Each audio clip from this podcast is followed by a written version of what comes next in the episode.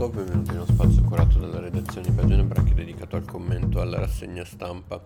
Oggi in evidenza la resa eh, dell'acciaieria di eh, Azovstal di Mariupol. Nell'83 giorno infatti dall'invasione russa dell'Ucraina sono stati evacuati i soldati che da settimane resistevano nei tunnel della ormai celebre acciaieria i feriti eh, gravi e una parte degli irriducibili tra gli ucraini si sono arresi ai russi dopo quasi tre mesi di resistenza disperata, ma altri per il momento sembrano non voler gettare il fucile. Racconta oggi il Corriere della Sera. La loro resistenza, invece il messaggio a reti unificate di ministri generali ucraini che non usano mai la parola resa, è servita ad alleggerire la pressione su Kiev e a bloccare l'avanzata di 20.000 invasori verso Zaporizhia e nella regione Donetsk, consentendo al nostro esercito di riassettarsi e ricevere le armi dall'Occidente. Il loro destino ora è però incerto. La Duma, scrive infatti Repubblica, è pronta a votare una legge che blocchi lo scambio di prigionieri, tradendo così il patto con gli ucraini si arriva anche a richieste eh, di eh, giustiziare questi soldati. Sulle pagine del Wall Street Journal, intanto ripreso e pubblicato oggi dalla stampa, il campione di scacchi Garry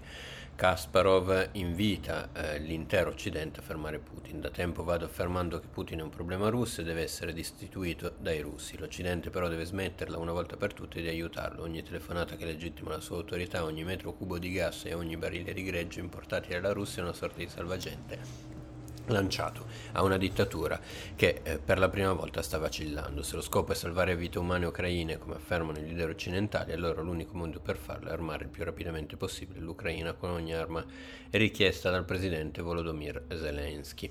Nella destra italiana intanto fanno discutere le dichiarazioni del leader di Forza Italia Silvio Berlusconi che ha criticato, correggendo il tiro, Biden e Stolberg, non ci sono leader perciò Mosca non siede a un tavolo, la sua posizione iniziale per Maria Stella Gelmini, ministra per gli affari regionali e l'ambiguità pro-Putin in Forza Italia sono un danno al paese, lo afferma in un'intervista al Corriere della Sera che in prima pagina ospita anche un, editoriale di Roberto Gressi contro chi giustifica le azioni di Putin. L'empatia verso il dittatore per breve tempo sopita rispunta prepotente e sorprendentemente, scrive.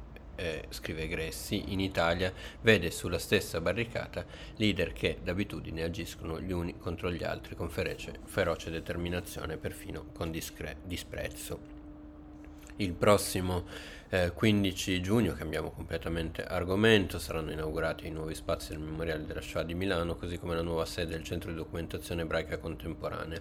Tra eh, il CEDEC, tra le iniziative per questa importante inaugurazione, la proiezione di un documentario sul, film, sul famigerato binario 21 su cui sorge il memoriale. Da qui furono deportati centinaia di ebrei, tra cui la senatrice vita Liliana Segre, che ripercorre la sua storia per il documentario firmato dal regista Ruggero Gabbai con la collaborazione di storici degli storici Liliana Picciotto e Marcello Pezzetti. Scrive oggi Repubblica, presenta le riprese del, del, lungometraggio. Sono vecchissima, ormai ho imparato tanto dagli studenti con cui ho parlato, afferma Segre in uno dei passaggi del documentario. Ho capito fino in fondo la grande indifferenza perché probabilmente a nulla è servito tutto questo che ho vissuto e ho raccontato tante volte.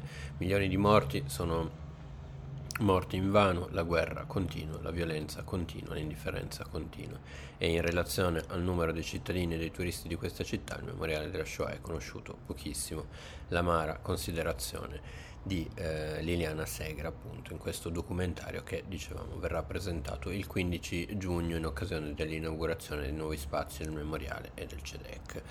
Eh, concludiamo con Agritech, oltre 400 sono stati i partecipanti con 26 start-up, 80 imprese agricole più avanzate d'Italia, più di 300 scambi business to business, sono appunto i numeri della Tech Agriculture Meeting Italia e Israele, l'agricoltura incontra l'innovazione che trova molto spazio oggi sui quotidiani eh, di oggi in questa convention. All'indomani dell'evento organizzato a Napoli da Ambasciata di Israele con Fagricoltura in collaborazione con il Comune e l'Università Federico II, Repubblica sottolinea come l'idea di farne un appuntamento fisso annuale, un luogo di confronto per l'agricoltura dei, dei paesi del Mediterraneo. Obiettivo, spiega il mattino, e anche dalla e, ehm, e, che dalla collaborazione in primis tra Italia e Israele si lavori su tre direttrici, sicurezza alimentare, rispetto dell'ambiente, sviluppo tecnologico. Io vi ringrazio per l'attenzione e vi do appuntamento ai prossimi approfondimenti oppure delle redazioni pagine ebraiche.